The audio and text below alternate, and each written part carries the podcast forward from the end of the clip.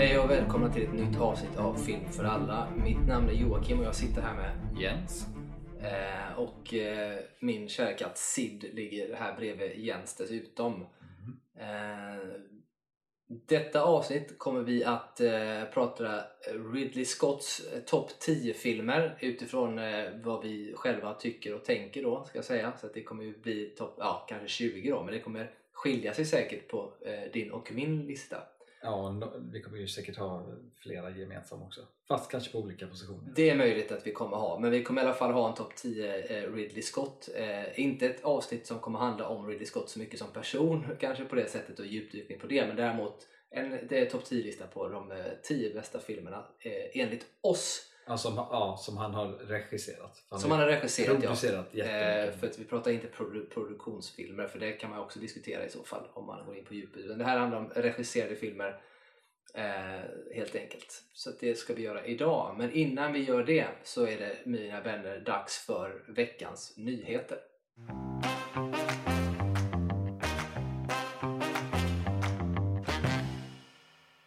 Vi börjar veckans nyheter med den ganska tragiska som vi fick reda på igår. Eh, nyheten att Kevin Conroy eh, har gått bort. Mm. Endast eh, 66 Sex. år gammal. Eh, vilket inte är så jäkla gammalt egentligen. Eh, han avled ju till sviten efter en ganska kort tids kamp mot cancer. Eh, efterlevs eh, av eh, vad jag förstår i alla fall en, en bror eh, och vänner såklart och sin make. Eh, så att det är ju tragiskt. Och för er som inte vet om så kan du kort igen säga vem jag, vad är han mest känd för? Vår kära Kevin Conroy.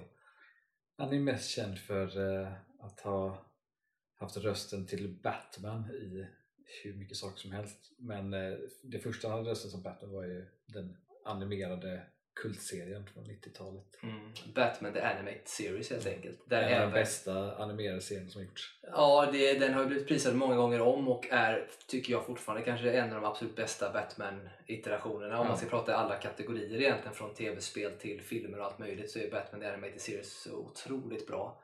Eh, och även där får man ju då tillägga att det är också där som man kan säga att Mark Hamill fick sitt genomslag i, i voice acting-branschen ordentligt också. Eh, vilket han håller på med idag, där han då har, eh, har eh, bland annat, ska säga, för han har fler, men han har framför allt rösten till Jokern. ja, i eh, de här som han gör otroligt bra.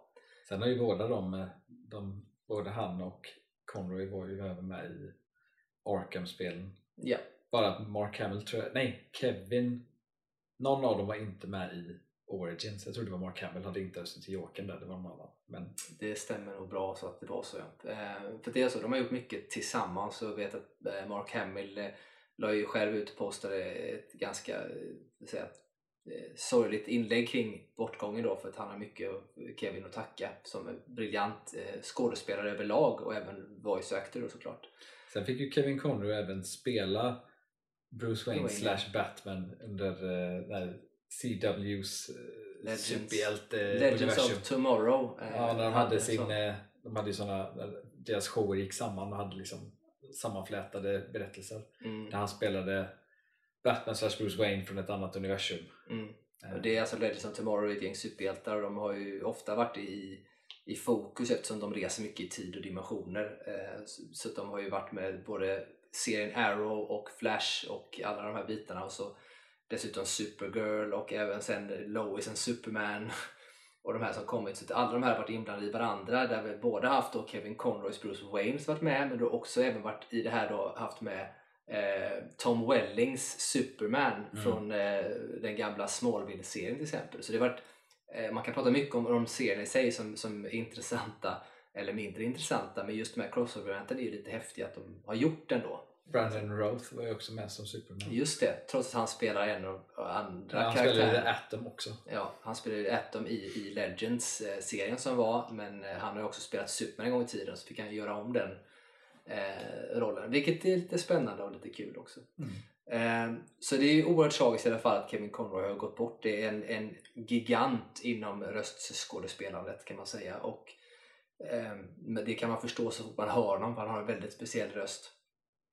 Eh, och sådär. Så att vi, vi, vi, ja, vi, vi, skickar väl våra liksom, tankar på något sätt till, till Kevin Conroys familj och vänner Mm. i, i det. Eh, Det är lite tråkigt att man inte kommer få höra nya projekt från Kevin Conroy. Han dyk, dök ju alltid upp då och då som Batman igen i olika animerade serier. Sånt där. Gjorde gäst, gäst, när du hade med någon Batman i andra sammanhang så var han en gäströst ibland. Och sånt. Ja, Så det är synd. Men ja, det är synd. Eh, han var ju lika mycket typ min liksom, ungdoms-Batman. Han och eh, Michael Keaton var ju liksom mina Batman när jag växte upp. Ja, lite så är det ju. Sen får man också se det som att eh, det har ju ändå kommit ganska många sådana här eh, animerade filmer med Superman och Batman på sistone där, där vare sig Mark Hamill eller eh, Kevin Conroy har haft rösterna till dem. Utan då är det några andra som har det och gjort det, gjort det rätt bra, ska jag säga. Så det, Det känns ofta som att både när det gäller Batman och Jokern, alltså i animerade grejer, att på ett eller annat sätt så känns det som att antingen väljer de skådespelare som är rätt lika Kevin Conroy och Mark Hamills röster, eller speciellt Jokern, eller så väljer någon som kan liksom imitera eh, någorlunda Mark Hamills Joker, för på något sätt har de två satt den standarden. Att det är liksom, man är van vid att så är Batman och så är Jokern. Ja, gud ja. Och det får man ändå säga att det kommer ju av, om man tittar på, om man, om man börjar långt tillbaka när, när Batman och även Superman kan man säga gjordes med Christopher Reeve som Superman och även sen när vi hade eh, alltså den gamla Batman och Robin-serien då som gjordes eh, och sådär.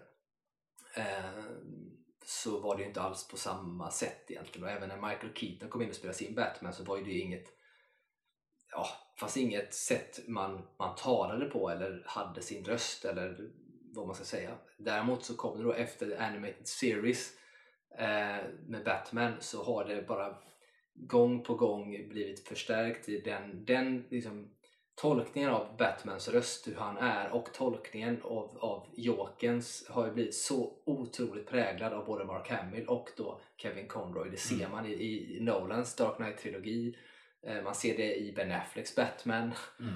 Eh, man ser det överallt egentligen. Så det har verkligen satt, eh, verkligen satt sin prägel på, på de här karaktärerna. Så det ska bli eh, spännande, intressant att se vad det, vad det blir av det framöver. Det får vi se. Helt enkelt. Eh, nej men vi har ju bland annat då nyheten, eh, vilket också berör Batman kan man säga till viss del. Inte nödvändigtvis, men det har med den sfären att göra i alla fall. Och det här är några dagar sedan nu men Eh, Eh, det var ju nämligen så att eh, vi har ju pratat om att eh, DC har skaffat nya eh, så att säga, de har ju nya som ska driva projektet. Eh, David Zaslav är ju en av dem och sen så har vi då James Gunn och Peter Safran som tar över som eh, så här runners för att få ihop det här DC-universet med superhjältar. Där man har uttryckt nu att i princip så kommer ju Man of Steel, alltså Superman, vara eh, grunden Eh, för alltihop i DC som de kommer att göra. Eh, på liknande sätt som Marvel hade Iron Man som sin fasta punkt kan man nästan säga på något sätt.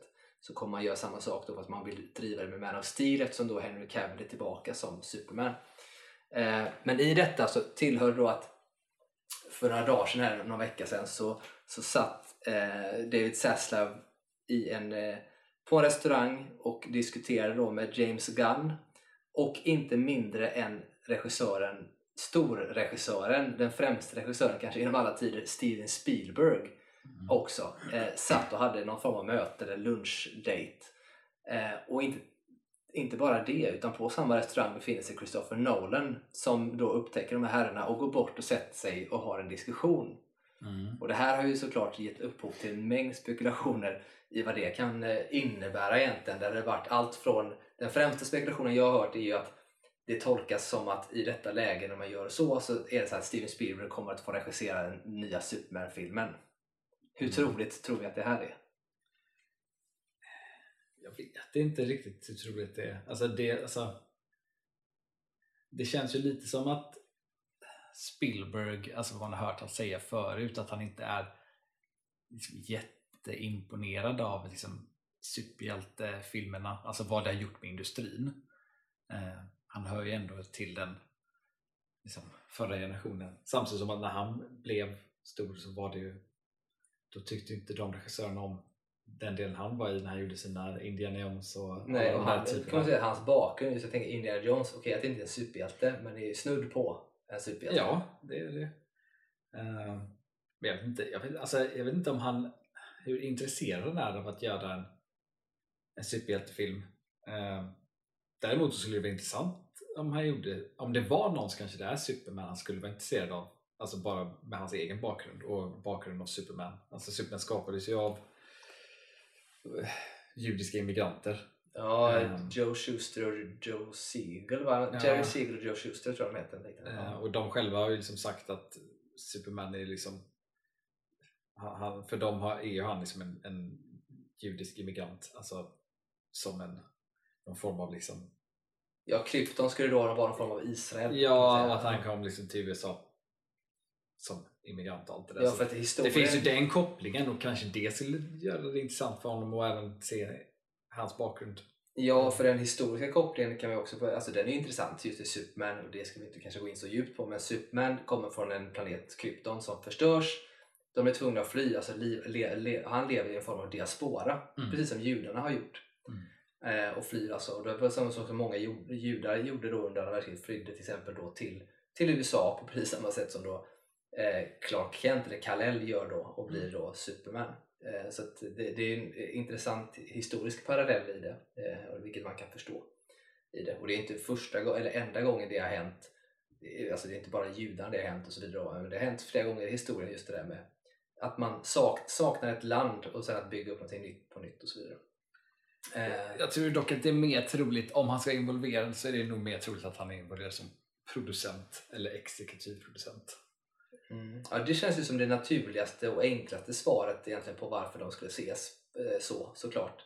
För det har ju Eh. Nolan varit tidigare. Han var ju Ja. inblandad. I Precis. Han, han var ju en del som gjorde, efter Dark Knight-trilogin så var han med som producent för Zack Snyders Man of Steel Ja. och även vidare sen.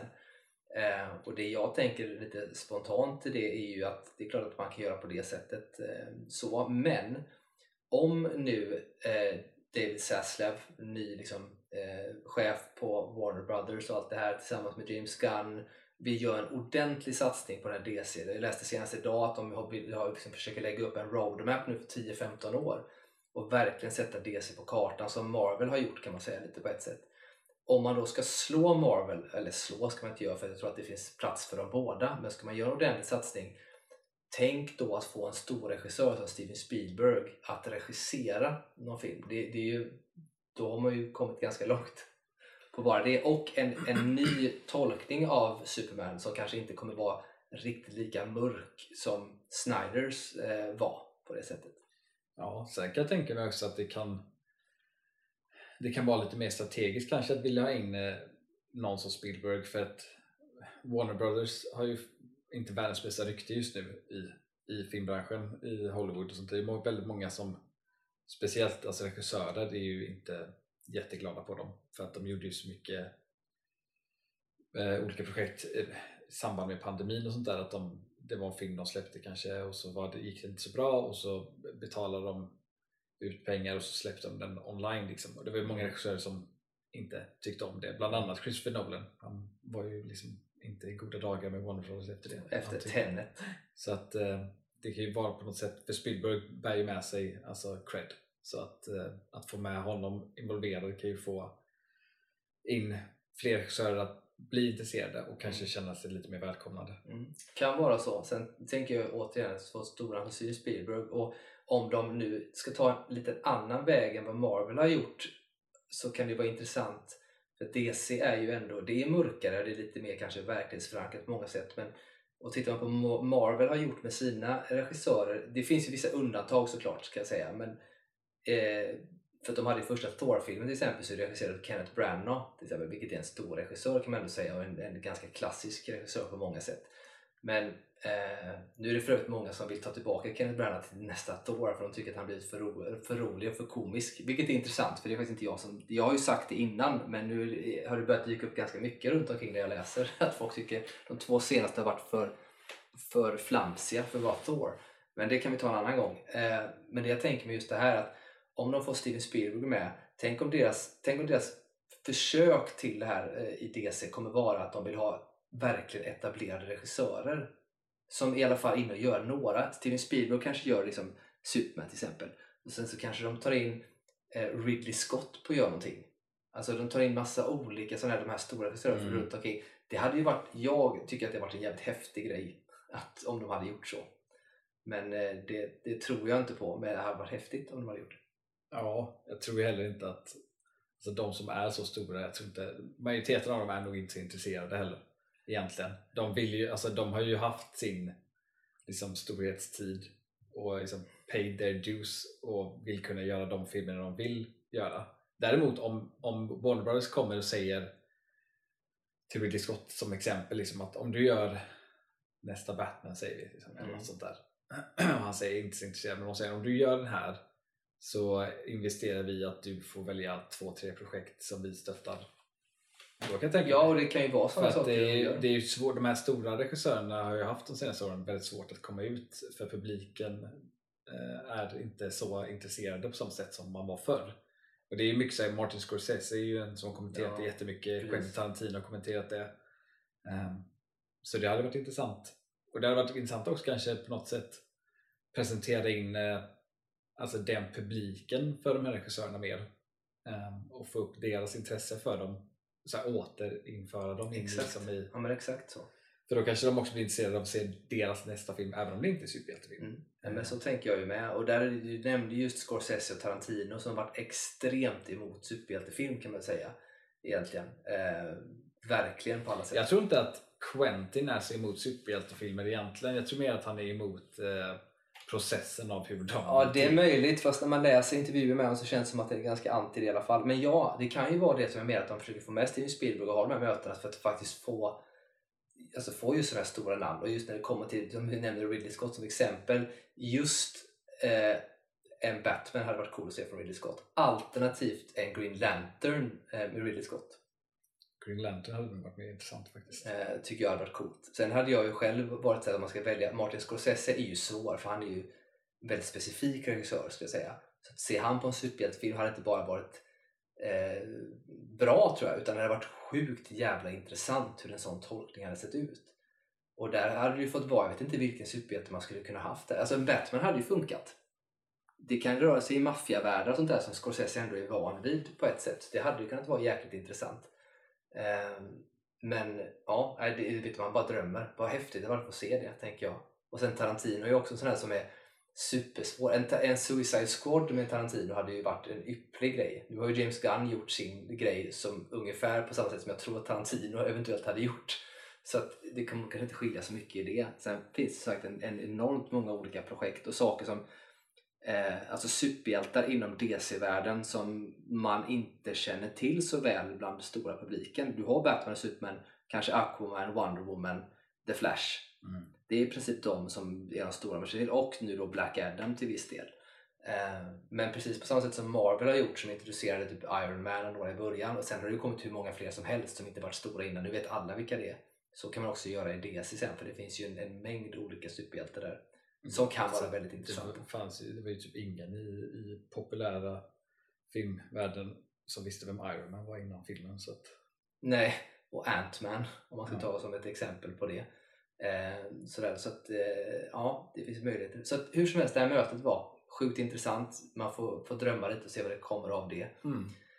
Helt enkelt. Eh, sista nyheten för idag egentligen handlar ju också om Steven Spielberg kan man säga och det är inte så mycket nyhet men det är mer en, en uppmaning för att snart kommer nämligen vadå Jens?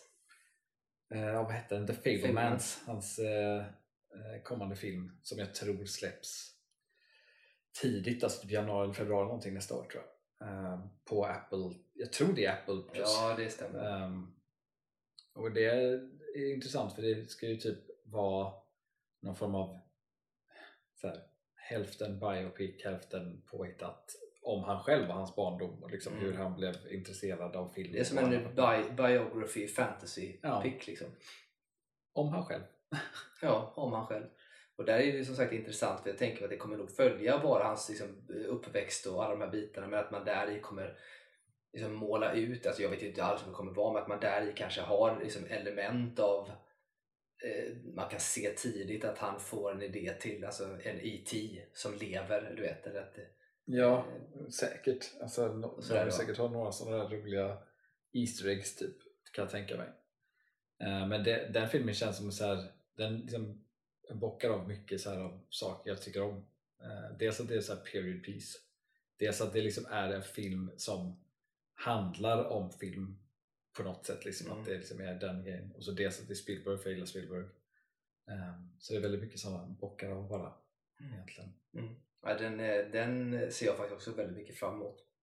Det är svårt att inte gilla Steven Spielberg. Eh, Mm. eh, jag skulle vilja se den filmkritiken eller oavsett filmälskaren som, som inte gillar Spielberg. Men så även, när han, alltså även när han gör en film som inte kanske träffar mig så väl så är det nästan alltid liksom, så är det ändå liksom en, en film som är välgjord oavsett. Alltså sådär. Så att, ja.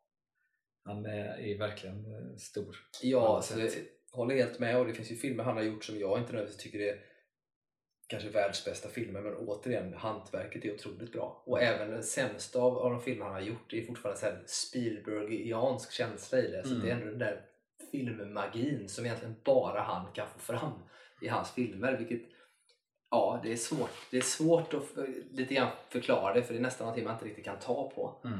I den formen av skicklighet. Eh, så det var egentligen den sista nyheten, bara medskick till att hålla, hålla ögonen ute efter, uppe efter den helt enkelt. Mm. Tänker jag. Så att eh, då är nyheterna avslutade för denna gången. Nu dyker vi in i eh, topp 10 Ridley Scotts bästa filmer. Då så, topp 10 Ridley Scotts filmer.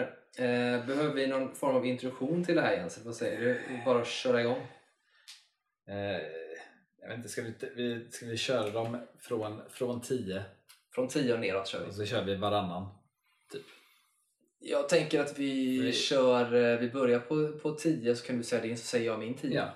helt enkelt. Eh, Yes. Och så kör vi vidare på 9. Så du kan börja med din, Men så tar vi så, ja, så nämner vi lite om varje film. ja Och varför. precis. Yes. Tänk Men, så. eh, Så börjar du med nummer 10 på Jens lista. Eh, nummer 10 var egentligen, jag hade svårt att välja nummer 10 eh, för det stod egentligen mellan typ två filmer för att, av olika anledningar men det blev att jag hamnade på eh, Prometheus Mm. blev det. Eh, och den är med egentligen för jag tycker att den, den är eh, lite underskattad eh, tycker jag. Eh, folk var ju lite besvikna men jag tror också att det var eh, jag tror folk blev besvikna för att folk hade förväntningar som inte stämde överens med vad filmen var. Folk trodde de skulle få se liksom en, en Alien prequel som skulle leda upp till filmen Alien liksom. Och det var det inte. Eh, Jag var lite mer öppen när jag såg filmen för vad det skulle kunna tänkas vara. Och jag tycker att den filmen har sådana liksom element som Ridley Scott gör väldigt bra. Eh, Och anledningen till varför det stod mellan typ den och han gjorde Alien Covenant sen som också då är en Alien prequel Mm. eh, men som också då är en uppföljare till Prometheus. Och jag kan nog tycka att Alien Covenant är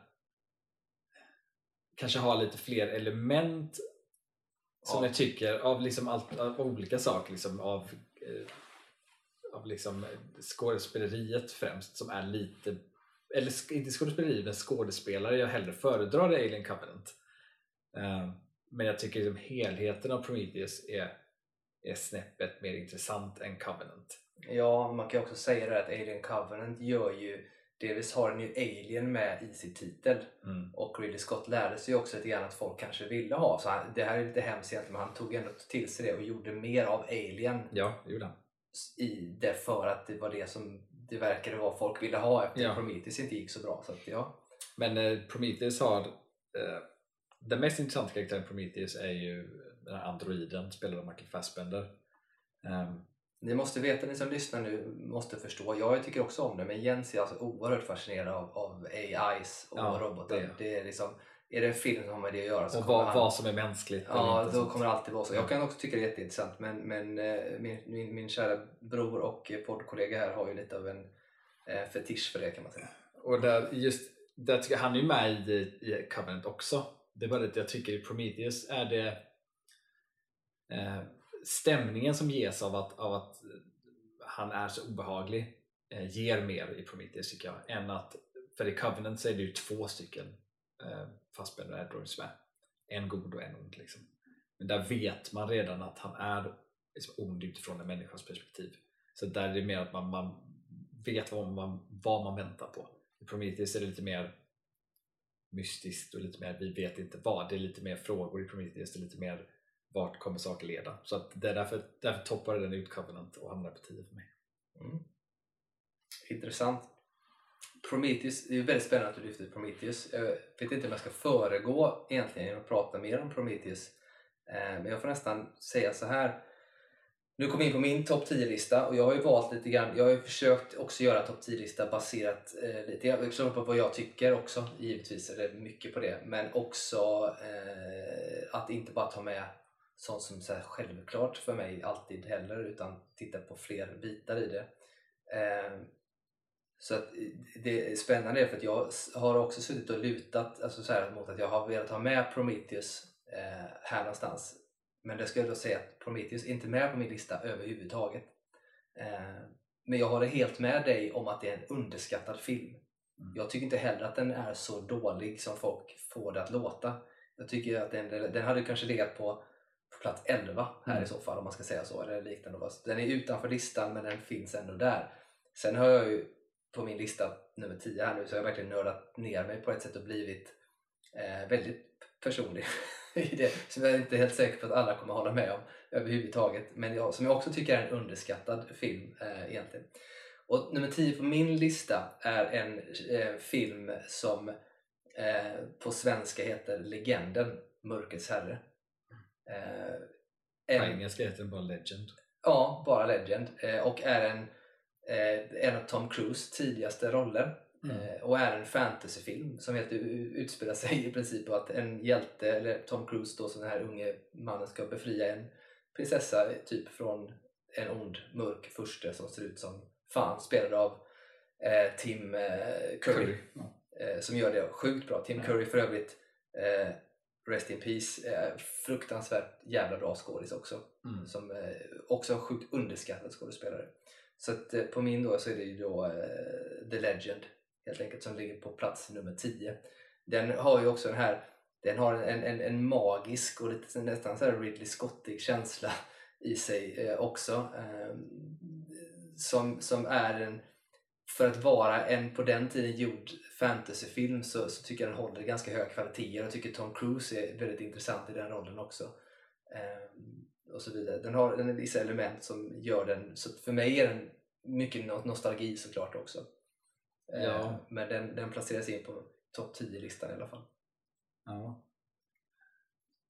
Det, det, kan jag lika väl gå till min nia och bara fortsätta för min nia är den filmen, Legend. Ja, nian, Legend, bra, spännande. Och eh, det är också mycket nostalgi men det är också att jag tycker att det är en intressant eh, liksom fantasyfilm för det är liksom det, det är väldigt liksom, ja, stereotypiska, klyschiga grejer. Alltså hjälten ska rädda ja. allt det där.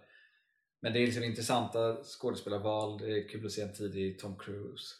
Um, men sen tycker jag också att den är så det är liksom en, en fantasyfilm som är liksom väldigt drömsk och väldigt så tidig Ridley Scott i hans liksom äh, autörskap. Uh, och väldigt, alltså det, det är liksom äh, samma typ av liksom autörskap som han hade när han gjorde Alien och Blade Exakt eh, Runner fast ja. fantasy liksom. ja, och hans enda fantasyfilm han har gjort tror jag som räknas som ren fantasy Ja, vi kommer um, in på filmer som så, räknas som lite fantasy också men jag... Så att, eh, ja, det, blir, det var min nummer 9 ja. Bra nummer 9 ska jag säga eh, även om jag satte den på nummer 10 då men det är verkligen precis som du säger just det här för att man, man ser och känner att det är Ridley Scott om man då jämför med till exempel Alien och Blade Runner de har en liknande känsla i sig och mm. där har du verkligen du har en cyberpunk-film med Blade Runner, du har en science fiction-film med Alien och du har en fantasy-film mm.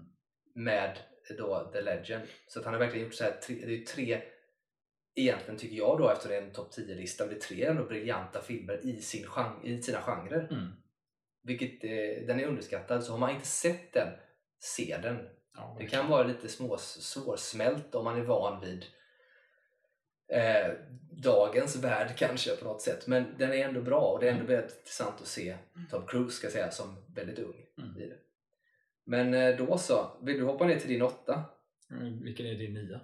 Ja, min nia, just det, jag vet inte vad jag är inne på. Eh, min nia eh, är en film som jag första gången såg för väldigt, väldigt länge sedan. Jag har inte sett på, på jättelänge nu heller egentligen. Men som, en, som jag ändå tycker har skapat så mycket populärkulturella referenser och historia och dessutom ett genomslag för kanske en av våra mest kända skådespelare vi har just nu Alltså Brad Pitt i det här fallet. Och min nummer nio är Thelma and Louise. Eh, som då är, eh, ja, utspelar sig i de här Thelma och Louise då, som i princip eh, beger sig på en roadtrip. De flyr sina problem kan man säga helt enkelt. Eh, Mm.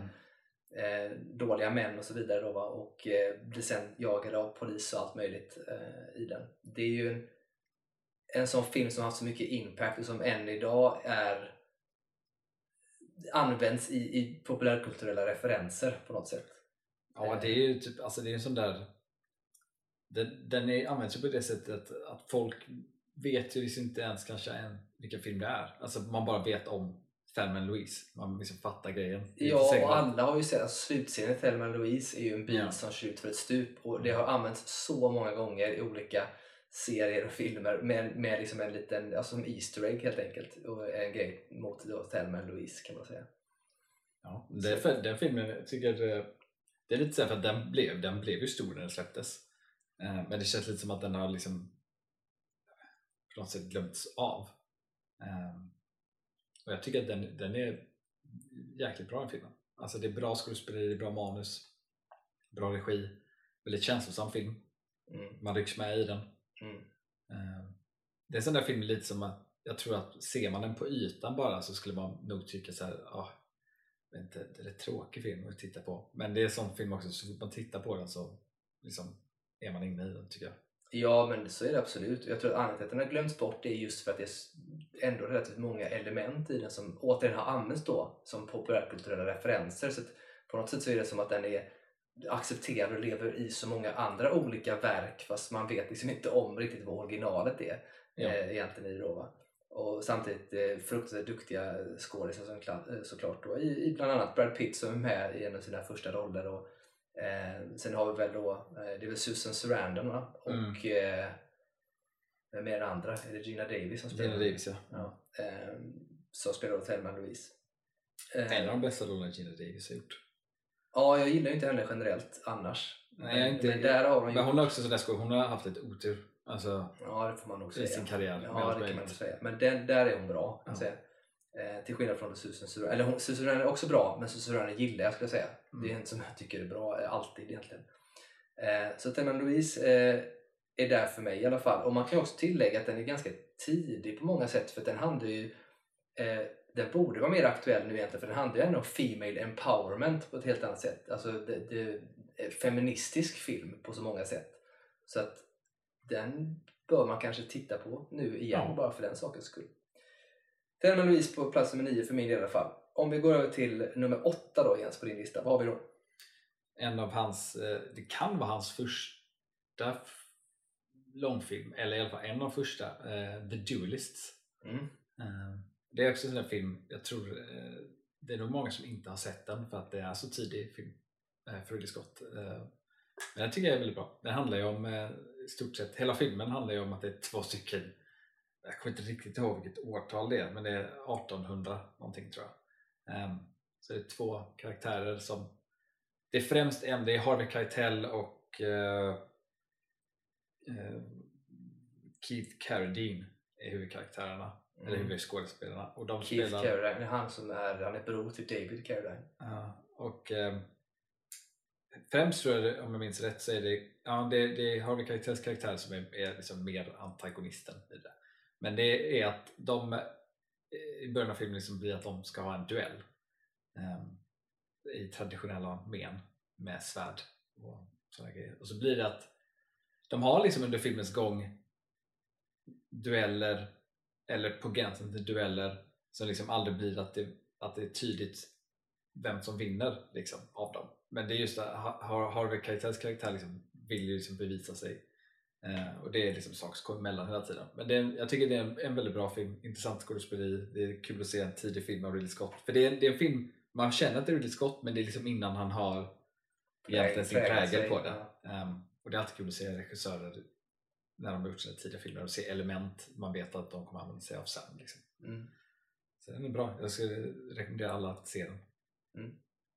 Vad finns det att se, vet du det? Ingen aning faktiskt. Nej. Det är ju en sån där gammal film som kanske inte finns på så många streamingställen. Nej, Tyvärr. utan det är Jag har den på DVD. Ja, förmodligen så kan man säga att om det inte går att hitta på streamingtjänster som finns där ute så är det Ofta finns de på SF Anytime. Det finns många sådana filmer man kan söka på och köpa eller hyra. Alternativt på eh, Apple, alltså iTunes, Apple eh, TV, att gå in och hyra eller köpa där också. Där de har många gamla sådana, så där kan man titta. Intressant med Duelist. Jag satt och funderade på att ha med den själv. Nu är den inte med på min topp 10-lista överhuvudtaget. Men just för att eh, jag håller med om att den är intressant på det sättet. Men för mig hamnar den inte på topp 10 heller. Men den är liksom, det är många filmer som hamnar utanför här som faktiskt lika gärna skulle kunna passa in på en topp 10-lista ja, också.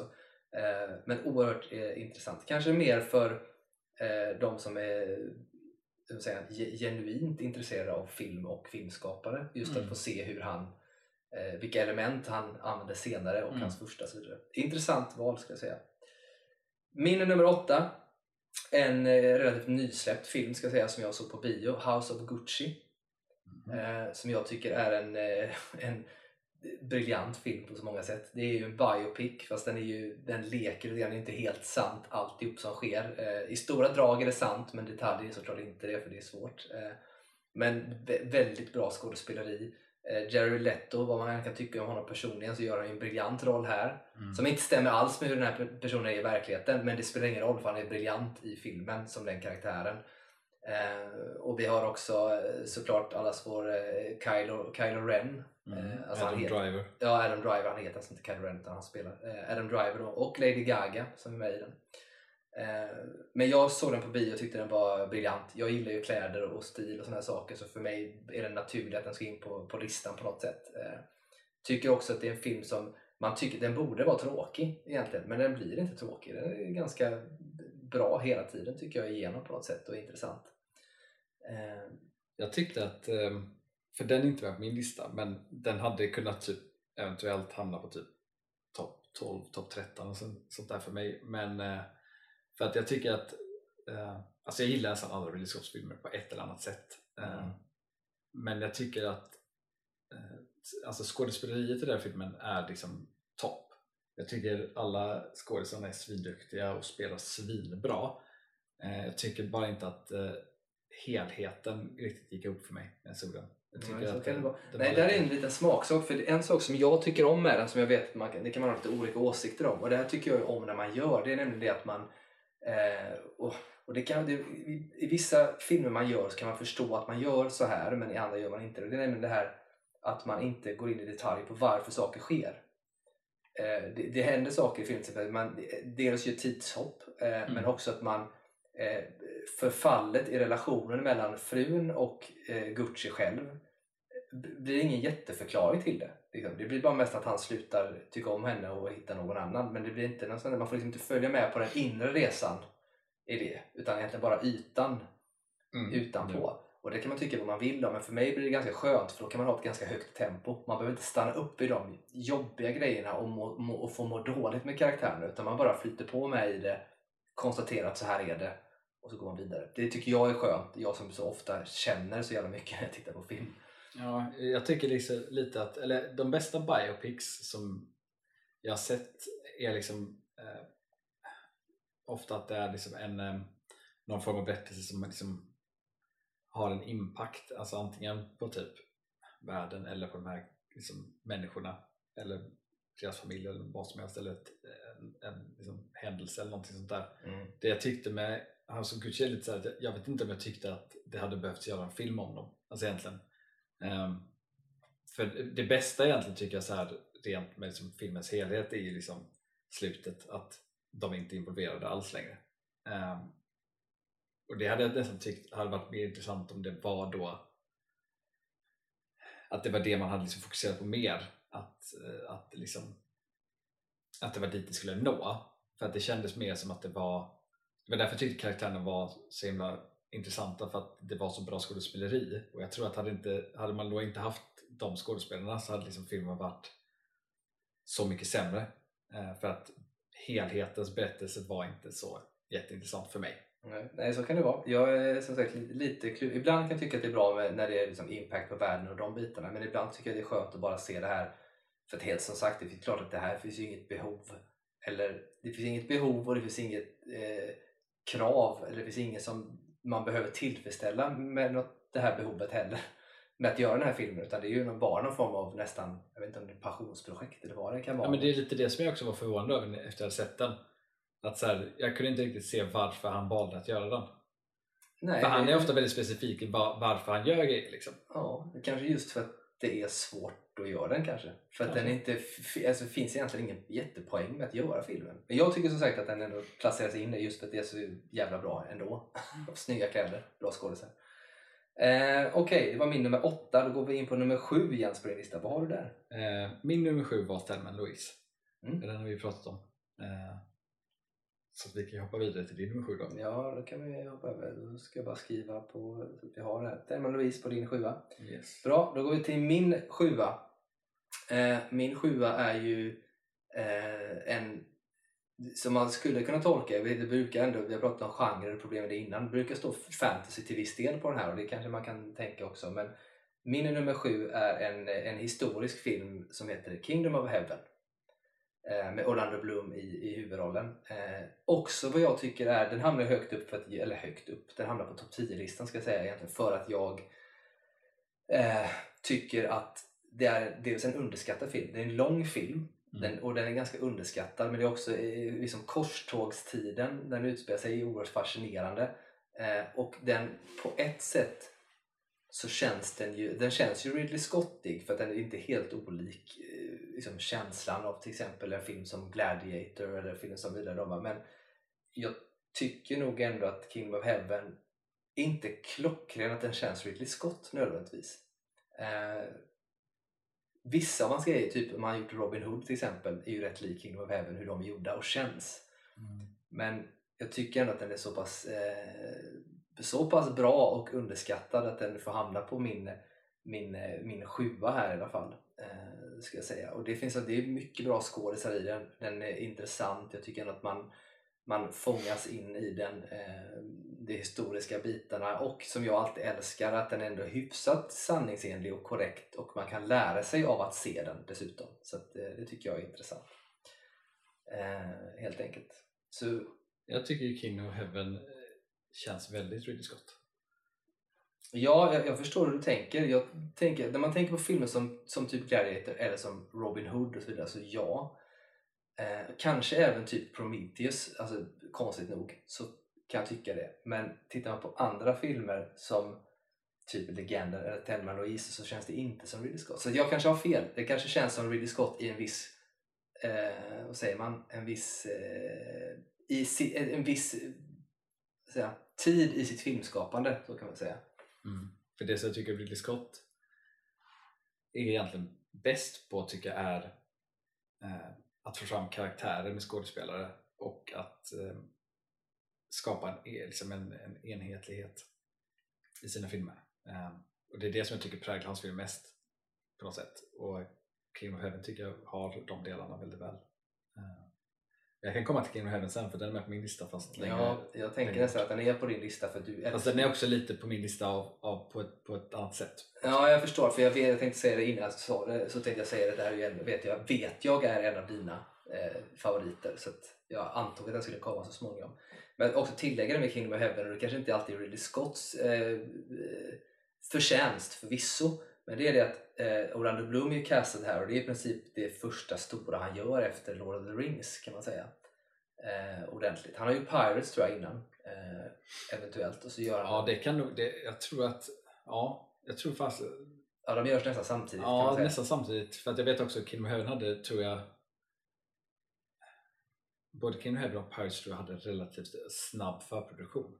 Ja, det är Ehm, möjligt. För jag vet i alla fall att- det är en av de tidigaste rollerna. För, Ja, ja, så, är här, för här kan man prata om att eh, man kan tycka vad man vill om Orlando Bloom. Jag tycker Orlando Bloom är skitbra idag. Det ska jag säga. Jag tycker han, han, har, han har blivit bra. Han var bra som Legolas för att han var på ett visst sätt och skulle spela på ett visst sätt och var den karaktären. Han, var inte, han är ju viktig som karaktär men han spelar på ett visst sätt.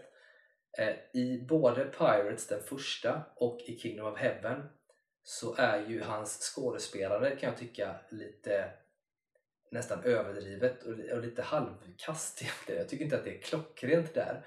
Men det som jag ska- ha med här är att framförallt i Kingdom of Heaven så är han så välkastad för att i den rollen så kan han vara lite sådär eh, typ naiv och träig nästan som, som karaktär. Och det är som sagt inte Ridley Scott som kanske castar honom specifikt men det är en väl castad ändå.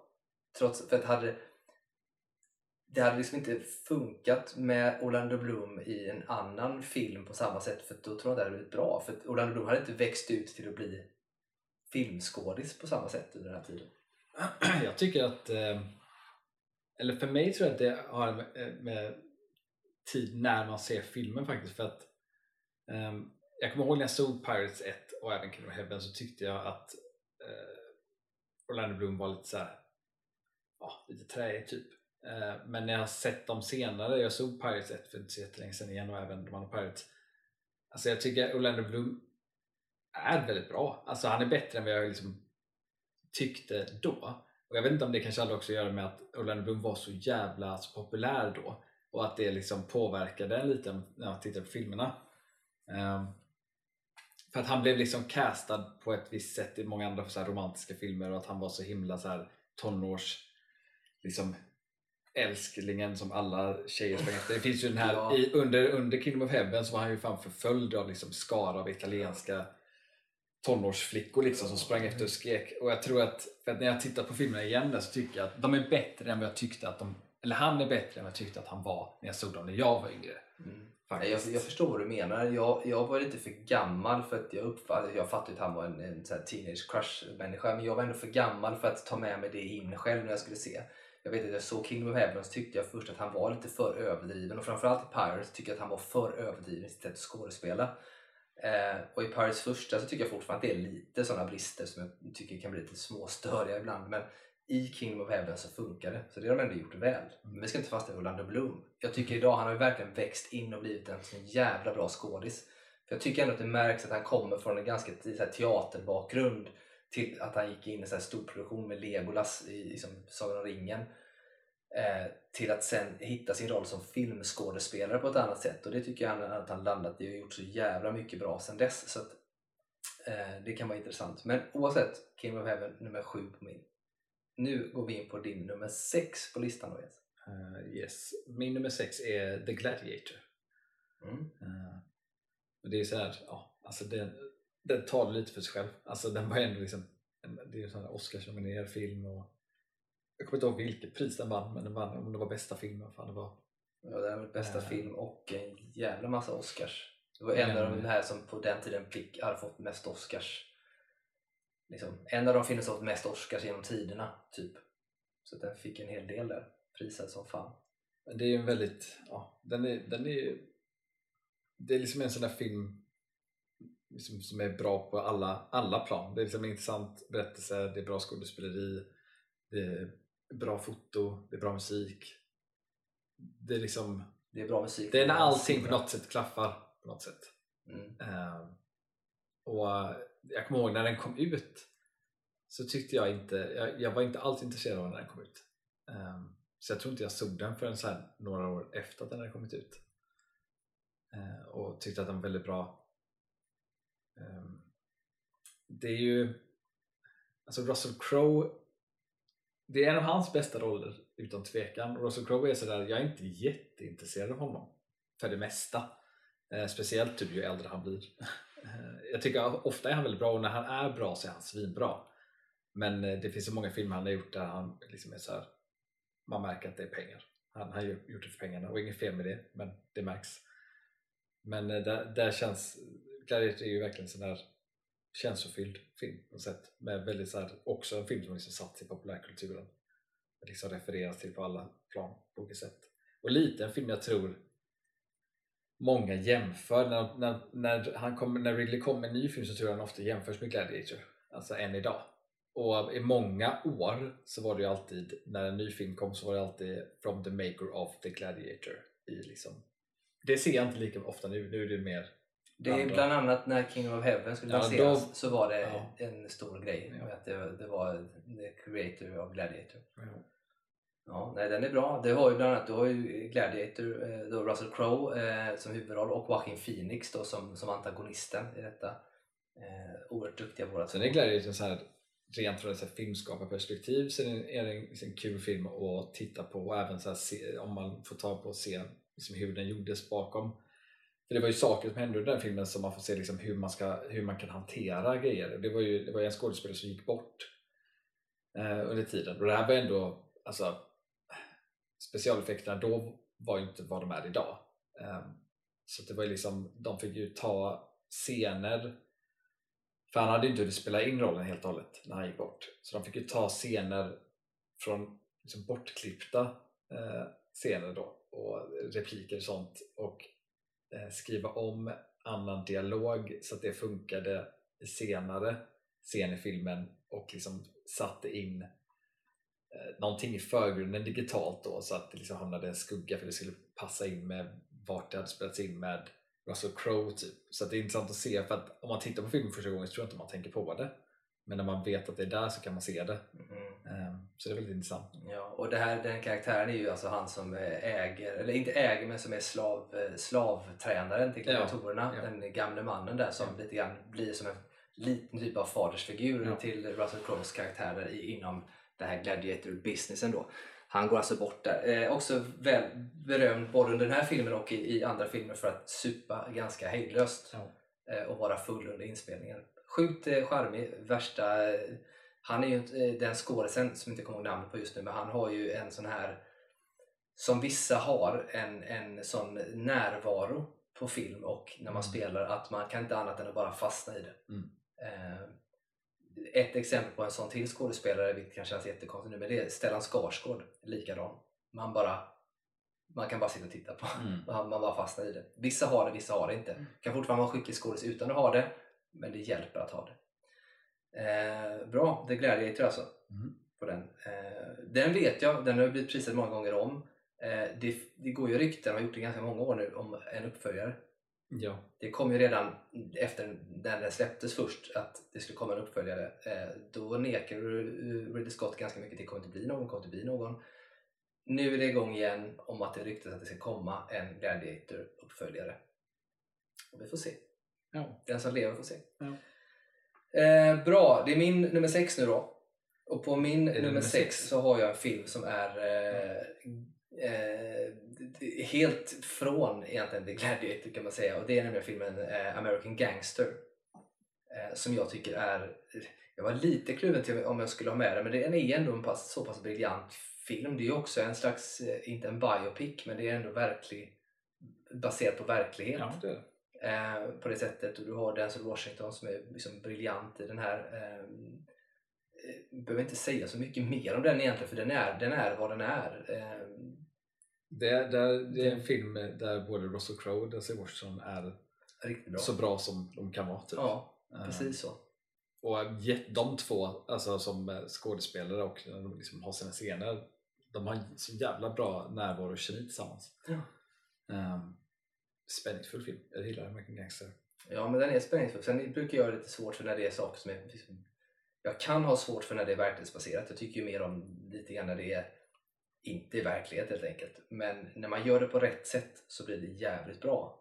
Typ House of Gucci som är verklighetsbaserat. Typ eh, American Gangster då och det finns ytterligare någon sån på listan här som kommer sen också som också är verklighetsbaserat. Ehm, och även till viss del så har du ju ändå både Gladiator och King of Heaven är ju kanske inte verklighet men det är verklighetsbaserat i alla fall. Så det finns ändå någonting i det. American Gangster tycker jag är intressant också så det är ju, det är ju liksom en gangsterfilm och en liksom poliskrimfilm samtidigt ja. Eh, och historisk film. Men eh, det är intressant att se en gangsterfilm utifrån eh, liksom den African American perspektivet. Mm. När de liksom började ta över områden mm. och tog från de italien, italienska mm. gangsterna liksom, och se liksom, hur de gjorde och vad de gjorde. För att när jag såg filmen så visste jag typ, ingenting om när de tog mer av den världen. Eh, för då var det mer, ja, det mest kända man känner till från USA är ju den italienska maffian. Mm. Men så där var det intressant att se, för det blir ju liksom den där underdog liksom, i gangstervärlden. Och ja. det den gör bra är, det, det är liksom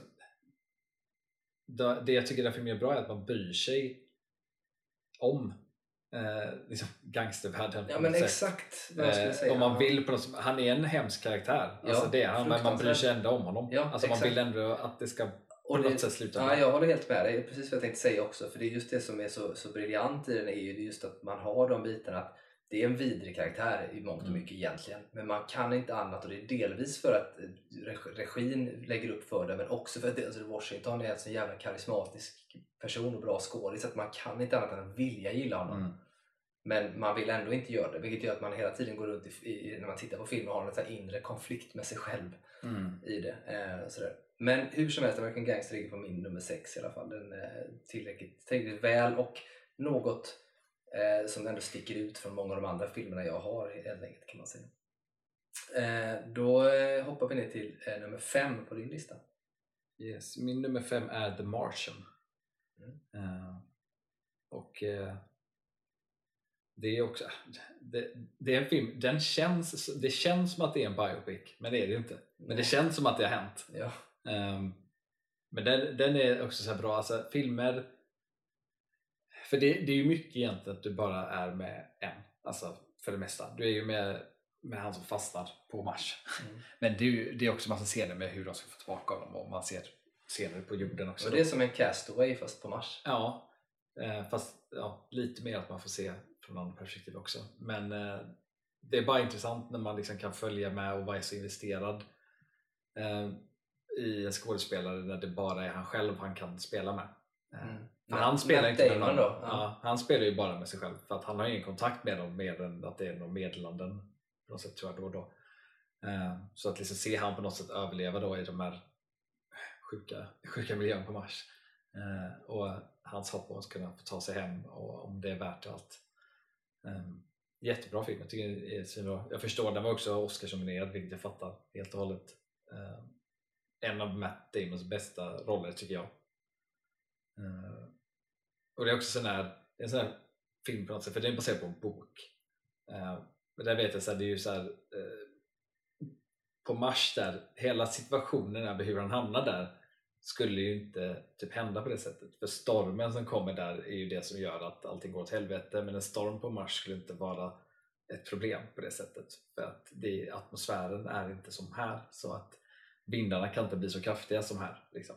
Men det är en sån här sak, även om det är så så spelar det ingen roll om man ser filmen. För att det har poäng för den filmen bara. Man behöver få, få det att hända och då händer det på det sättet. Mm. Eh, jag tycker den det är en riktigt bra film. Ja, jag, håller- jag har det helt med. Eh, Det är ju en sån som...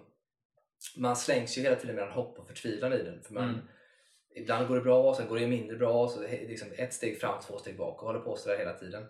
Eh, samtidigt som att den är precis på samma sätt som jag tycker att House of Gucci är briljant. Att den inte gräver ner sig för mycket i förtvivlan och det jobbiga i de bitarna. Utan man, kan, man, man går vidare hela tiden. Man stannar inte vid ältandet av en jobbig känsla eller någonting utan man går vidare vilket gör att den blir så lätt-tittad ändå trots att man slängs mellan hopp och förtvivlan hela tiden. Så jag älskar det med film när det blir lätt att se dem utan att man behöver må få jävla dåligt hela tiden. Så att, eh, ja, bra, bra val på The Martian, tänker jag. Eh, min nummer fem, eh, en, eh, en krigsfilm, Black Hawk Down. Mm. Eh, en film och den eh, har jag ju satt där. Dels så har jag lite nostalgi till den själv från när jag gjorde vä- värnplikten, lumpen, när vi tittade på den här bland annat. Så här, känslan man bara fick när man, man såg den. Men, men det jag tar med mig av den är att den är också baserad på verkliga händelser. Eh, och precis som i alla krigsfilmer jag ser någonsin så mår jag så fruktansvärt dåligt över det. Jag, jag hatar krig, det är verkligen det värsta jag vet. En sak när man ser Kingdom of Heaven det är så jävla lång tid tillbaka, de slåss med svärd och pilbåge och sådana saker så det är lite svårt att hantera. Alltså, man, det, är, det är så länge sedan så jag kan liksom inte riktigt känna med dem på samma sätt kanske, även om det är hemskt. Men i just Black Hawk Down så är det så eh, fortfarande vet jag i USA en ganska stor eh, grej, det som hände och så där, inom den militära branschen. Eh, men Black Hawk Down är ju intressant av fler skäl. Dels är det sinnessjukt mycket bra skådisar med Ja. i den. Eh, av de här liksom, grabbgänget som egentligen är, det är jättemånga duktiga med och sådana som dessutom blev stora efteråt Mm. som, eh, som, eh, som är med i den. Som man inte tänker på är med i den, men de är med i den. Är inte Orlando Bloom med i den? Orlando Bloom är med i den ja. Eh, och eh, jag tror att du har eh, Hugh McGregor är med. Ja. Jag tror att du har, undrar om inte Michael Fassbender är med också. In, innan han ens är i närheten av att vara känd. Ja, det är mycket Och, sådär. Eh, och du har mängder av sådana som vet, du vet vilka det är nu men då visste man, då var de relativt okända. Men den är bra och man, alltså det är verkligen så här, krigets fasor och att krig är värdelöst och man borde inte hålla på med det. Liksom. Det får man med i det på något sätt. Samtidigt som man, man vill såklart att de ska klara sig de här bitarna. Va? Eh, så. Men nej, jag, som, jag hatar krig och alltid dåligt och blir förbannad när jag ser det. Så att, eh, den, den får en att känna ändå och samtidigt så är det en hyfsat också bra actionfilm och eh, välgjord och känns verklighetstrogen på många sätt. Så att den hamnar på min nummer fem. Alltså jag tycker det, jag tycker om Black Hawk Down. Det är en sån där film som jag tycker, jag har svårt att se på den eh, just för att eh, det jag tycker den gör bäst är den här kaoskänslan Mm. och det hemska med det. Och det gör den så väl att den, den för det, det är så mycket kaos. Det är, Mm. liksom, det är förvirring och det är saker som händer överallt. Eh, vilket är poängen med den. Och det är också det som gör att det är svårt för mig att se den eh, om och om igen. Eh, det är också en av eh, Ridley Scotts filmer som jag tycker är eh, mest påminner mest om hans brors filmer. Eh, för hans, Tony Scott, hans bror då, som är, har gått bort, han var också en väldigt bra regissör som jag tycker var väldigt bra på att göra filmer där det händer mycket hela tiden.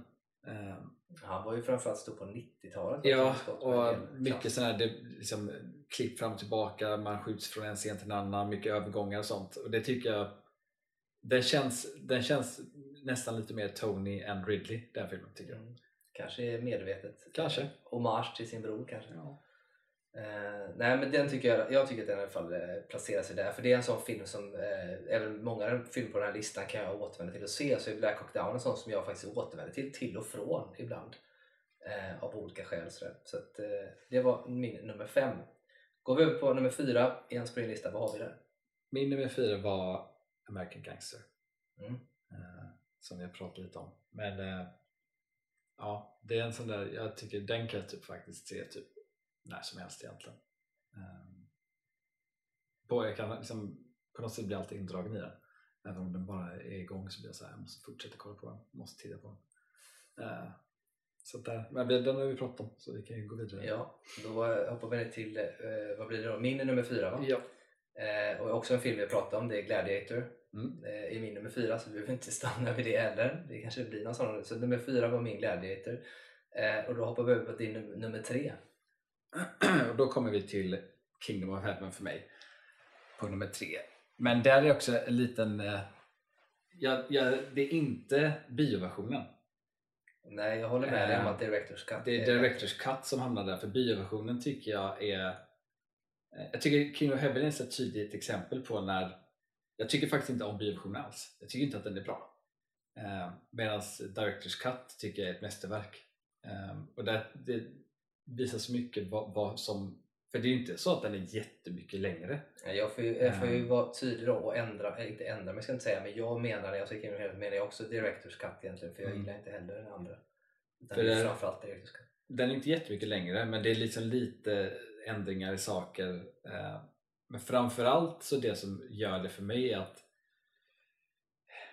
i bioversionen så är det ju eh, en karaktär som inte är med som är med i eh, det är den här sonen till eh, jag kommer inte ihåg vad kvinnan heter nu men en son med eh, till barn eh, som de tog bort helt och hållet i eh, bioversionen. Och det, det jag vet inte varför men det gör så mycket mer att ha med den delen i det och liksom skapar Eva Grens son eller? Ja, det skapar liksom, det, det, det ger mer att liksom, vad ska man säga, det ger mer för karaktärerna i utveckling och anledning till varför saker händer. Mm. Som märks då när det inte är med så är det något som faller i bioversionen. Ehm, så det tycker jag gör att Directors Cut är så mycket bättre. Ehm, och flytet i allmänhet. Jag tycker det är bättre flyt i, i Directors Cut. Mm. Eh, och det märks, det är väl också ett tydligt exempel på att, för att jag vet att Ridley Scott var inte glad över bioversionen heller och det märks väl att det är som vanligt, ibland är det sådana filmer där det finns en bioversion och en eh, Directors Cut. Inte lika vanligt nu längre, men speciellt typ under sent 90-tal, tidigt 2000-tal var det väldigt vanligt att göra så. Mm. Eh, lite som att regissören gav med sig bara okej, släpp bioversionen men jag får göra min version också. Eh, för det märks att han haft en vision som håller i eh, Directors Cut som då inte höll och försvann för att man tar bort det han menade att göra med filmen. Eh, Så det är därför den är högt på min lista. Ja, det håller jag med om. Director's Cut är helt klart den man ska se om man Mm. ska se King of Heaven, eh, utan tvekan. Eh, håller helt med. Det är egentligen synd, och sen kan vi prata om länge också, med just det här med Director's Cut och inte. För att, eh, när det inte blir det så är det producenten som vill säga att man inte vill släppa det på det sättet och så vidare. Och de har ju ändå sista ordet då. Eh, i- Ja, och det är synd. Ofta menar- är det ju på grund av att liksom Ofta bygger det någon form av rädsla. Alltså så här att vi tror inte att publiken kommer tycka om det här, därför tar vi bort det. Men det som, jag tycker nästan liksom gång på gång så visar det sig att folk tycker att versionen som regissören hade tänkt är bättre. Så det är på något sätt blir en sån läxa som aldrig lärs. Ja, så kan det vara. Sen är det också svårt att veta för att om man säger att någon, så här, man släpper en film och så släpper man att regissören att man vill släppa en director's cut. Det känns automatiskt som att folk kommer känna mer med den enskilda regissören ändå än en bio. Hade man släppt Kingdom of Heaven director's cut fast man inte hade sagt director's cut utan man bara släppt den som den skulle vara så kanske den hade gått sämre än vad den hade gjort ändå. Så, vidare då. så att man vet inte. Så det man kan lära sig av det här är att om man gör film och producenterna är osäkra på det Släpp filmen som, som regissören vill och, säg, och skriv direkt director's cut på den. Utan att släppa den två gånger. Mm. Så har man friskrivit sig. Men jag tycker att det är synd för man litar inte på konstnären i det här fallet. Eh, och det är ändå ett yrke där kreativiteten och den kreativa friheten eh, är det som har lockat ett bolag till att plocka in en regissör eller någon på något sätt. Mm. Vilket gör att de här som sitter och är producenter, de tänker ju pengar och inte annat. Eh, Och ofta så är det faktiskt så att en regissörs vision kommer att generera mer pengar ändå. Så det är lite synd när de styr för mycket. Eh, Så bra, King of Heaven Dirty Cut på din nummer tre. Min nummer tre har vi också redan pratat om, det är The Martian Mm. som vi har där. Eh, Så den behöver vi inte heller prata så mycket mer om egentligen. Eh, Kan, Nu- nämna, kan nämna i Martian bara, bara nämna en av de bästa sekvenserna är ju när han eh, ska bli räddad tycker jag i, i rymden där. Eh, det är så här perfekt spänningssekvens som man bara sitter och klamrar sig fast vid. När han Ja, gud ja. ska skjuts upp och så skjuts hon ut från andra skeppet och de ska försöka fånga varandra. Ja, Och så se, får man ju följa dem man bara vet, missar, missar Ja, dem och så, så är får det man, kört. ja, och så får man dessutom följa dem på, på, på varsitt håll sen Ja. när de, när de kna- från att de knappt ser varandra och, och försöka och tänka sig oj där är de och ska försöka pricka in varandra. Till, ja, den, den är, det får man säga att den är ju så här, man får nästan rysningar om man tänker på. Mm. Briljant på något sätt. Nu kommer vi ner på en riktigt spännande då, topp eh, två i Yes. princip. Eh, Här här är skulle, här det skulle jag bli väldigt förvånad om det skiljer sig. Alltså, det kan skilja sig på placering. Ja, men, Men ja, är det det inte- är jag intresserad av om det skiljer sig på placering eller inte. Men är det inte de här filmerna så blir jag väldigt förvånad. Jag säga. Men vad har du på din nummer Min, två? min topp två är eh, Blade Runner. Ja, det var det jag tänkte att du skulle ha. Ja. Eh, Och eh, ja, alltså Blade Runner är ju en sån där bara intressant film eh, ur typ ett, dels ur filmskapande men också ur filmhistoriskt perspektiv för att Dels vet vi, det var ju typ egentligen alltså, jag skulle nog säga att det är nog en av de här filmerna Ridley Scott gjorde eh, när han hade liksom för mycket hybris egentligen och lite för mycket autör för tid i sin karriär. Eh, för det var ju väldigt mycket problematik under den filmen. Eh, med att liksom, ja, pengar spenderades för mycket hejvilt, producenterna blev liksom galna, han, han la tid på saker han inte behövt lägga tid på. En ökänd grej är ju att han typ eh, tog, fan säger de, typ 60, 70, 80 tagningar på en skål som ska sättas på ett bord. Och det behövs ju liksom inte, men det var det han ville göra och det tror jag liksom har lite med att han han hade nog lite hybris där, han var liksom gjort, gjort Alien innan och, och liksom var stor men hade fortfarande egentligen inte gjort så mycket. Och eh, sen att den inte heller gick så bra när den kom ut. Eh, och att sen att det har släppts så många olika versioner av den filmen. Eh, där har det liksom släppts typ en, här, En vanlig, en, en vanlig, sen en, en extended, en extended, en director's cut, director, sen en final ultimate. cut. Ja, och final cut tror jag var sista. Ja, något sånt. En ultimate och en final cut. Det finns i alla fall fyra olika. Någonting. Ja, och där är det alltid så jag vet, den har ju blivit så här, eller filmen har ju blivit kult, en kultfilm i efterhand. Eh, vilket är intressant och, och liksom att folk tycker att den, eh, det, som, ja, det tog några år innan folk började liksom se den på det sätt som folk ser på den idag och satt den som liksom på det pedestalet i sci-fi och steampunk på något sätt. Men eh, det är fortfarande mycket så diskussion vilken version är bäst. Um, för mig så tycker jag av, av, för jag tror jag har sett alla versioner faktiskt. Och jag gillar nog Final Cut mest av alla, den allra sista som kom ut. Um, den känns mest enhetlig och han liksom, där vet jag också, han var inte inblandad i alla de här vet jag. Um, men i Final Cut vet jag att han var inblandad också. Um, och lite som att här, sätta så här, stämpel på som att nu är det klart lite så. men det är en uh, svinbra film. Jag fattar, det är också en sån här film som jag kan fatta att man inte tycker om. För att den är väldigt säregen och väldigt speciell också väldigt drömsk väldigt på något sätt eh, slö egentligen. Alltså jag tror att man behöver gilla den typen av film också för att, för att och gillar man den typen av film så kommer man liksom ha den högt uppsatt liksom. mm, det tror jag med. Eh, den är intressant Blade du hade den på din, din nummer två. Mm. Eh, jag tänker att vi fortsätter prata Blade Runner fast vi kommer hoppa till min nummer ett. Mm. För att föga förvånande då, mm. eftersom jag nämner så ofta Blade Runner så ligger Blade Runner på min nummer ett.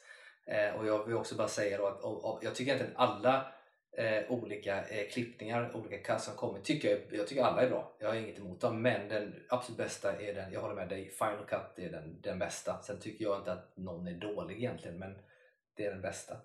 Eh, och för mig är det ju att alltså, man älskar den världen. Eh, musiken, så jävla bra. Vangelis som gör musiken. Eh, exempel. Och, eh, sen är det ju skådespelarna, allt från Rutger Hauer och Harrison Ford eh, till eh, eh hon som spelar Rachel, vad fan nu heter. Eh, som jag glömmer namnet på, men skitsamma. Men de, de är hur som helst eh, så, och Daryl Hannah som är med i den också som mm. är sjukt och vidrig, konstig också på sitt sätt. Men det, jag, jag, älskar den. Den är ju inte högt tempo på det sättet men det finns en känsla i den hela tiden som är ja, så otroligt magisk. Och den är, på ett sätt så är det, det är en, ändå på ett sätt en, en dystopisk framtid. Eller på ett sätt det är en dystopisk framtid.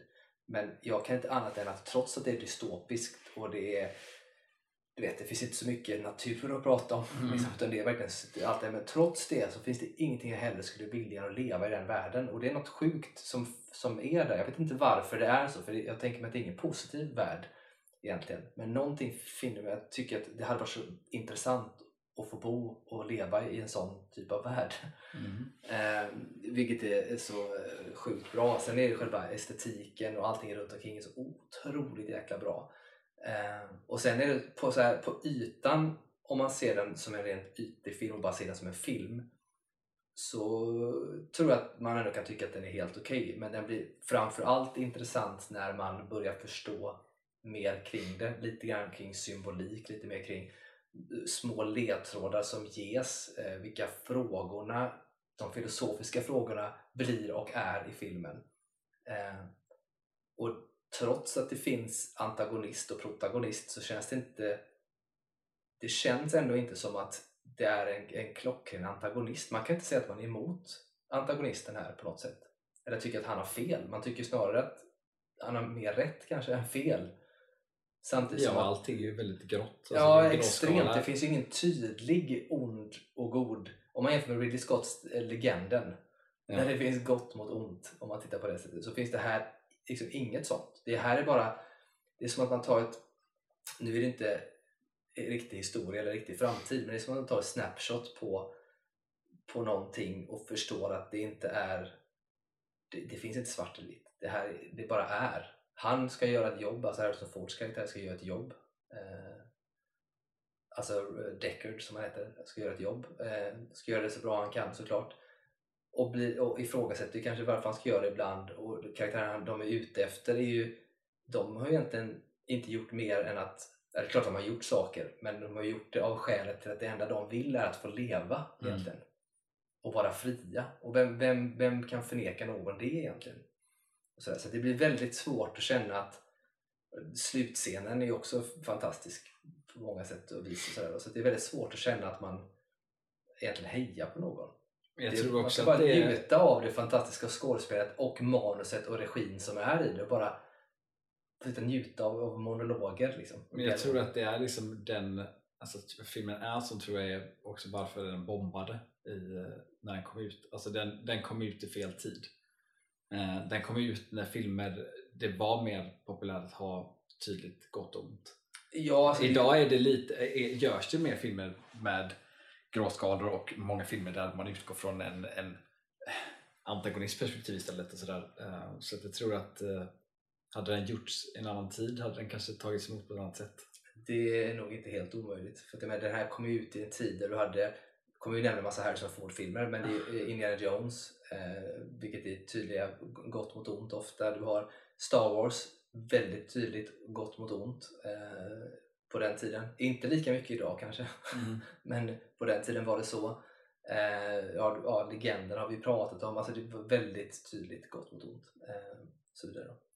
Men vi kan fastna hur länge som helst i Blade Runner, det ska vi inte göra. Eh, däremot så har vi gått igenom då eh, din nummer två och min nummer ett egentligen, vilket innebär att vi har en film kvar. Jag skulle vara så jävla förvånad om det här nu då inte är etta på din lista och säga två på min lista. Och det här blir jag förvånad. Är det inte det nu så får vi ta min nummer två sen. Men vi tar din nummer ett först. Vad har vi där? Min nummer ett är ju Alien. Ja, bra. Det är min nummer två. Och eh, eh, alltså eh,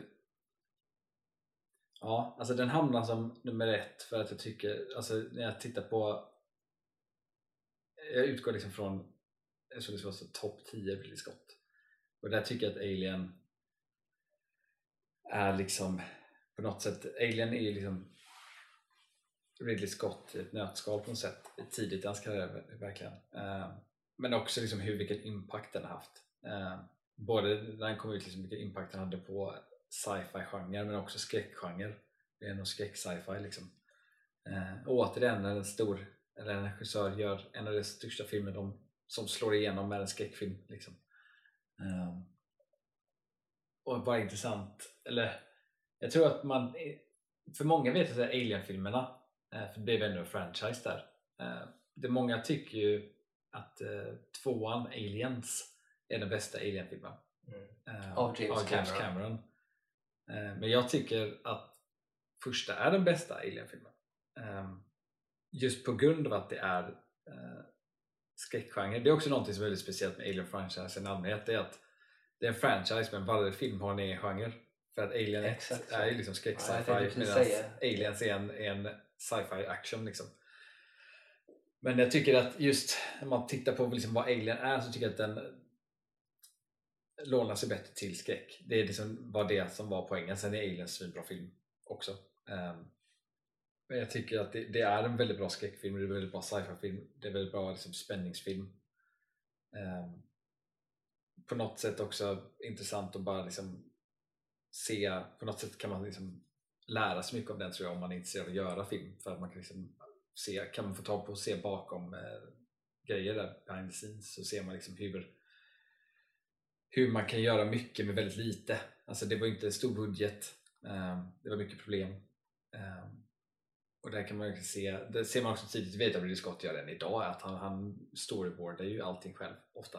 Eh, men där vet jag att han storyboardade till det extrema på den och, och liksom ofta kunde göra om sekvenser utifrån att han hade gjort storyboard och skrev manuset i efterhand och sånt där. Ehm, men också intressant att se hur mycket faktiskt han hade att säga till om så tidigt eh, för en sån där film. Alltså, och sen tycker jag det är intressant också för att eh, huvudkaraktären var ju inte en kvinna egentligen.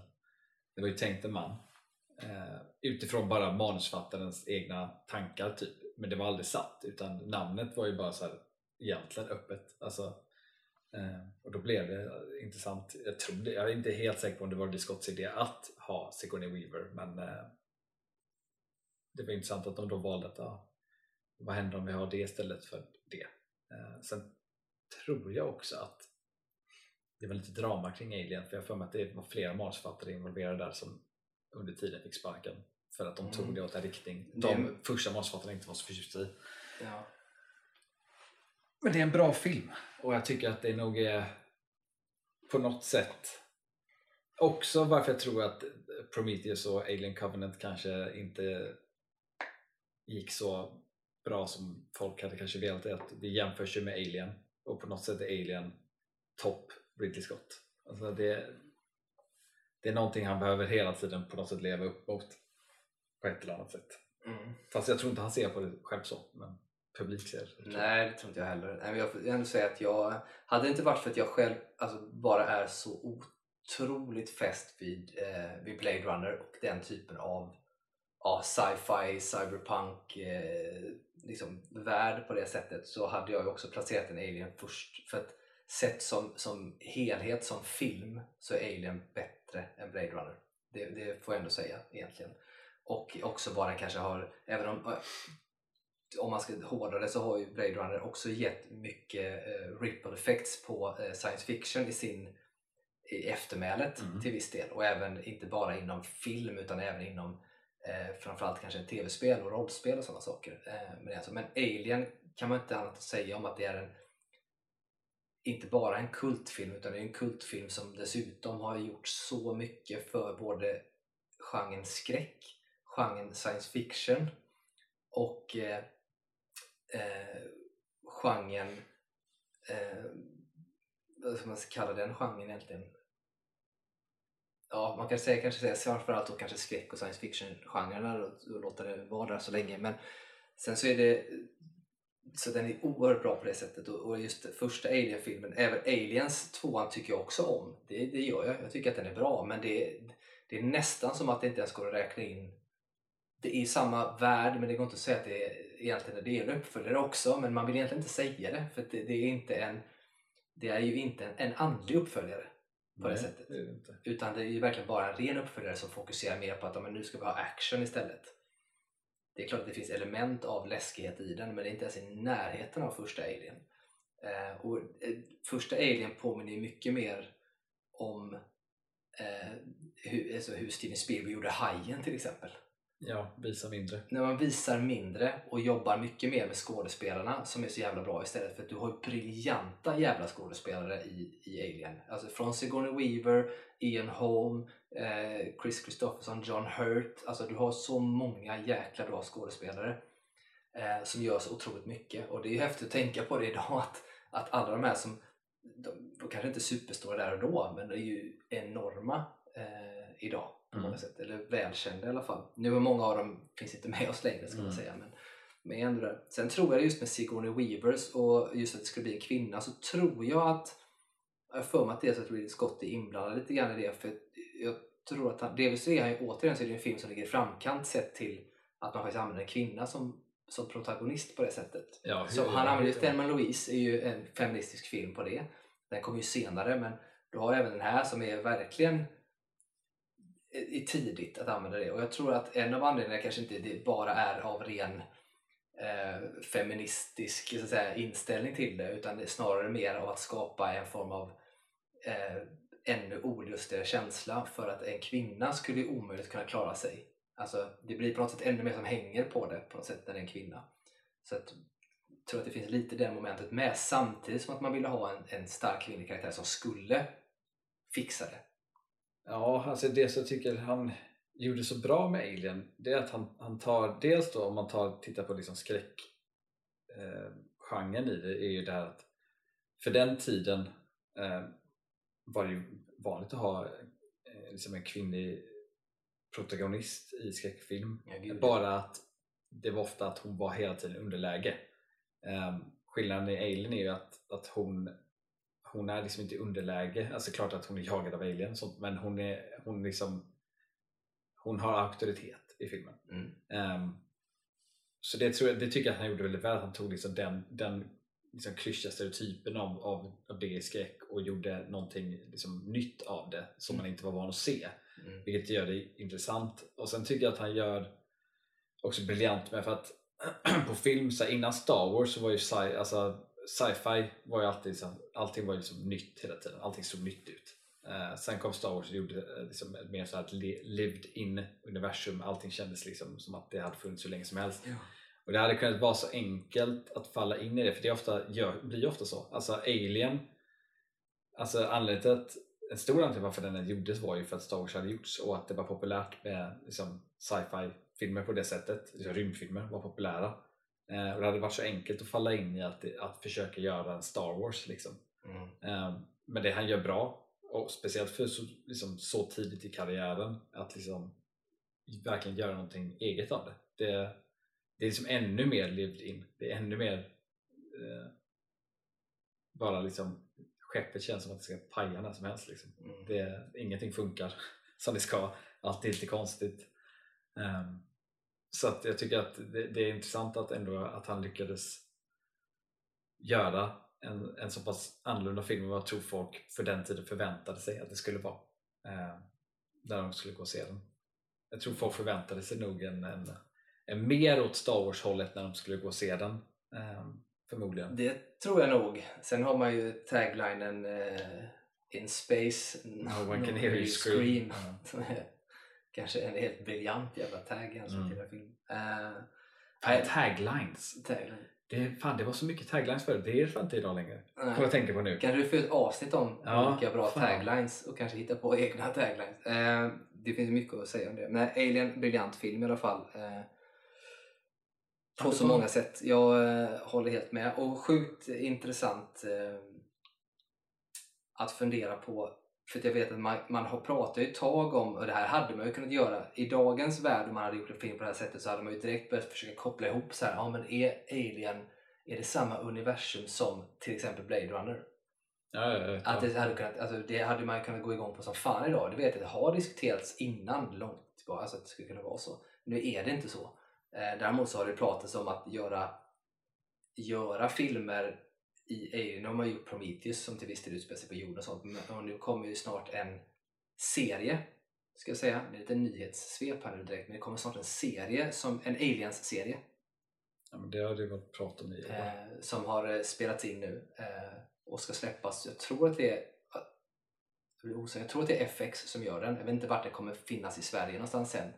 Eh, men det är en sån här 10 avsnittsserie tror jag som ska utspela sig. Och det Eh, jag tror att den utspelar sig om det är 70 år eller något sånt där innan, eh, innan Alien, alltså innan Ripley-biten. Mm. Jag tror att det är något sånt och kommer att utspela sig. Och det här har skrivits om och vi får väl återvända till det kanske när det väl har kommit och sådär vad vi tycker och tänker. Men eh, det ska komma. Så det, och det kommer ju det är inte samma värld som Blade Runner. Men det har pratats om att göra sådana saker, att koppla ihop och även att koppla ihop, alltså göra filmer som utspelar sig i rymden fast i Blade Runner-universumet och så vidare. Då, jag tycker att det är klokt att man håller sig borta från det utan man håller sig där det är. Blade Runner uppföljare, klockren, så jävla bra. Kanske en av de bästa uppföljarna som gjorts eh, någonsin. Um, och så vidare. Så att, eh, ja, vi får se vad det blir av helt enkelt. Men det var ju vår topp 10-lista på, eh, på Ridley Scotts eh, topp 10. Några gemensamma, några inte gemensamma. Mm. Det olika placeringar. Jag har nog ingen som nog på exakt samma placering va? Eller? Mm, nej, jag tror inte det. Det var nog alltid någon som skilde sig åt. Ja, jag tror att det var så faktiskt. Jag kan snabbkolla här men jag tror faktiskt att det är så pass illa att vi inte hade en enda på samma plats. Nej. Faktiskt. Vi hade ungefär samma filmer. Den enda filmen som skiljer sig är då Du hade inte House of Gucci. Och du hade inte Prometheus. Och jag hade inte Prometheus. Black Hawk Down heller. Nej, det hade jag inte. Och jag hade ju inte The Duelist då, så det var dem. Så det var ändå ja, två filmer om man säger så på varje lista, eller fyra filmer totalt som inte mm. stämde. Men kul! Roligt! Eh, vi tackar Ridley Scott för denna gången. Mm.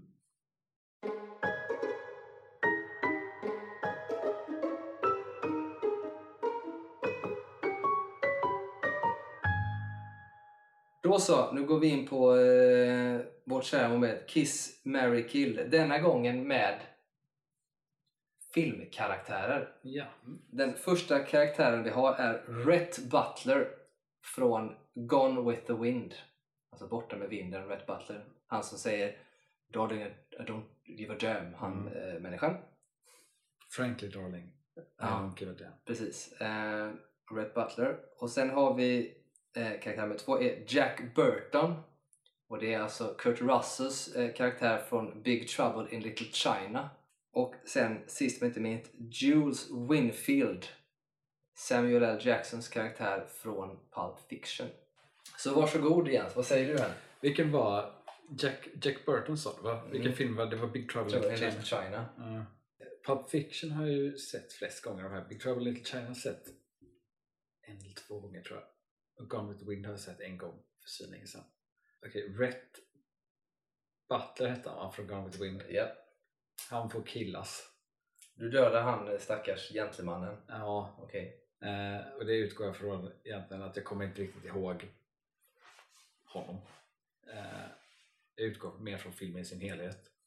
Eh, nästan mer film i sin helhet var den kanske att den inte har åldrats så väl. Eh, så han, han killas off. Ehm, sen eh, Jack Burton, men då är det, vilken, är det huvudkaraktären i den här filmen? Mm. Eh, för jag kommer inte ihåg vad han heter. Men ja, han, Han är ju han är en truck driver där som Ja. har problem. Ja. Eh, det blir Kiss. Eh, och där utgår också egentligen från, jag kommer inte, inte riktigt ihåg filmen. Så han, han kör lite så jag utgår mest, Han- mest från han- skådespelaren egentligen. Där. Ja, ja, men du strular lite med Jack Burton i Big Ja. Trouble då. Och så, Ja. då blir det alltså gifta dig då med Jules från Pulp Fiction. Ja. Men det, Är inte det ja. lite farligt? Du gillar att leva farligt. ja, fast han, han, han känns ändå som eh, Kan beskydda dig liksom. Ja, men han känns ändå lite som att, eh, att liksom, han, han är ändå en av de, på något sätt de trevligare karaktärerna. Eh, egentligen, på något sätt. Alltså, han är ändå den som på något sätt, han är lite mer moralisk. Ja, rent moraliskt så är han ju ändå det får man säga. Även om han är ganska hård. Men, men han, sitter, han quotar ju ändå Bibeln så att han är en god kristen, vilket Ja. är fint. Och han, han verkar också vilja så här, lite lämna det bakom sig. Eh, gå vidare. Så att, eh, han, han blir, det blir Mary med Jules. Ja, spännande. Eh, ja, det jag tänker då är att jag, jag kommer döda Jules. Jag tycker att eh, han är fortfarande för läskig för mig. Jag tycker att det, här, det, det livet känns för jobbigt. Alltså, även om han skulle kunna skydda mig så känns det fortfarande som att nej, jag kommer leva i osäkerhet. Ta bort det. Eh, Jack Burton är charmig som truckdriver. Åker från stad till stad, hamnar lite bekymmer och sådana saker. Men inget man vill ha en långtidsgrej med. Liksom. Eh, han kan, man kan ta ett strul med honom, det är inga problem. Rhett Butler, Gone with the Wind, kanske inte världens liksom, bästa syn på kvinnor så att säga. Nu är inte jag kvinna så det är skitsamma. Men kanske inte så öppen för vissa saker och kanske ganska instängd i sitt sätt att eh, tänka och vara. För att han lever på en tid där det var så. Eh, men jag skulle nog fortfarande välja eh, gifta mig nog där tror jag. Just för skälet till att jag har inget problem med det. Jag kan sitta på en veranda och dricka lemonade eh, på dagarna. Och göra massa, läsa god litteratur och Mm. njuta av livet. och Sådär. Eh, och bara leva, leva i rätt skugga på något Mm. sätt. Så tänker jag. Så att, eh, där är min lista. Bra! Mm. Det var dagens avsnitt av Film för alla. Eh, följ oss gärna på Instagram, följ oss gärna på Twitter eh, och snart även på vår Facebook. Och eh, om det är någon annan regissör tänker jag eller kanske någon annan filmskapare på något annat sätt, typ fotograf eller producent, whatever som ni skulle vara intresserade av att höra en topp 10-lista så ge oss ett förslag eller flera Ge förslag. oss ett förslag på eh, en eh, om ni vill ha en, en topp 10-lista. Ge oss gärna förslag på andra saker också såklart. Eh, Ja, eller en topp 10, någon topp 10-lista kanske på franchise eller någonting också. Ja, kan man också göra. Eller en, ja, egentligen vad som helst kan ni ge tips på. Men gärna vad ni skulle vilja se. Topp 10-listor är lätt att hålla sig till. Så hör av er. Så eh, hoppas vi att ni lyssnar igen nästa vecka. Tack för denna gången. Hej då!